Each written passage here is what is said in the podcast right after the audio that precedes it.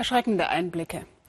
Mitten aus der Katastrophe in Nepal gibt es heute eine gute Nachricht. Ein wohl mehr als 100 Jahre alter Mann ist aus den Trümmern lebend geborgen worden, sieben Tage nach dem Erdbeben. Von solchen Wundern hören wir natürlich gerne, denn insgesamt ist die Versorgungslage an vielen Orten in Nepal immer noch sehr schlecht. Unser Korrespondent Gabor Halasch ist für den Weltspiegel in eine Gegend gefahren, die bislang von der Hilfe völlig abgeschnitten war. Sie müssen nichts sagen. Ihre Augen sagen alles.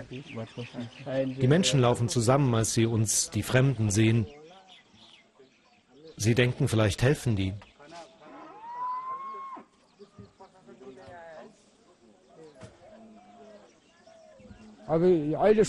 Ihr seid die Ersten, die kommen. Danke, dass ihr da seid und dass ihr euch für uns interessiert.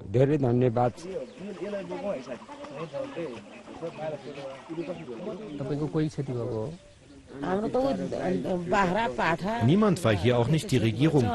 Meine Kühe wurden getötet. Ich brauche was zu essen. Ein Platz, wo wir unterkommen können.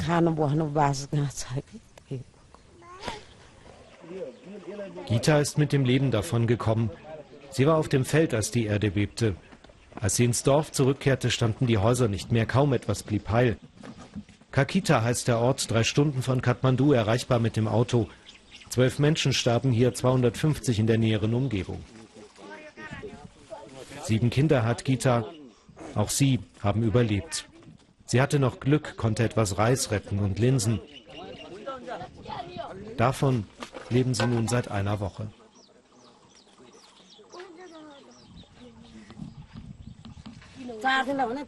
Das ist alles, was ich noch habe. Das reicht noch zwei, drei Tage. Ich weiß nicht, was ich tun soll. Sie sparen, essen so wenig es geht. Erst die Kinder, dann die Erwachsenen. Die meisten Vorräte sind verloren und das Gemüse auf den Feldern ist noch nicht reif. Aber Hunger haben sie im Dorf. Manchmal muss Zuckerrohr reichen. Es fehlt Wasser. Es sind um die 30 Grad. Bald beginnt die Regenzeit und sie leben im Freien. Wie sollen sie das Dorf nur wieder aufbauen und wo anfangen? Macht es überhaupt Sinn, mit den Händen zu graben? So wie Krishna.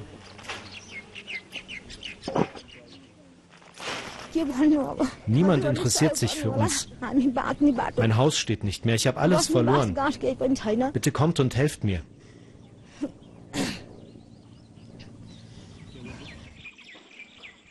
Über den Dörfern Hubschrauber. Immer wieder. Hilfe scheint greifbar, aber sie fliegt vorbei. In all dieser Not bleibt kaum Zeit zu trauern, haben die meisten noch gar nicht begriffen, was geschehen ist. Die Brüder Baburam und Prakash verloren ihre Eltern, Prakash auf seine Tochter. Mit eigenen Händen haben sie sie aus den Trümmern ausgegraben. Ein paar Minuten nach dem Beben kam ich zurück. Ich sah das eingestürzte Haus, aber weder Mutter noch Vater.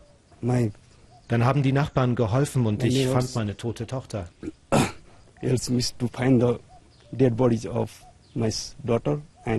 Dann meinen toten Vater und am nächsten Tag auch meine tote Mutter.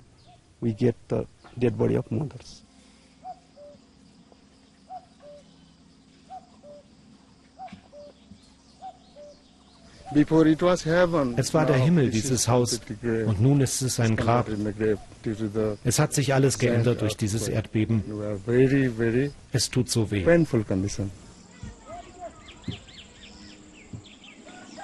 Wir verlassen das Dorf, doch auf dem Weg nach unten kommt uns ein Lastwagen entgegen, vollgepackt mit Hilfsgütern. Nicht die Regierung hat ihn geschickt, keine internationale Organisation. Privatleute aus Kathmandu sind einfach losgefahren. Sie haben sogar eine Liste mit den Namen der Dorfbewohner. Die Helfer bringen Reis, Linsen und Medikamente. Ich bin so glücklich, sagt Krishna. Nun werde ich kochen für meine Familie.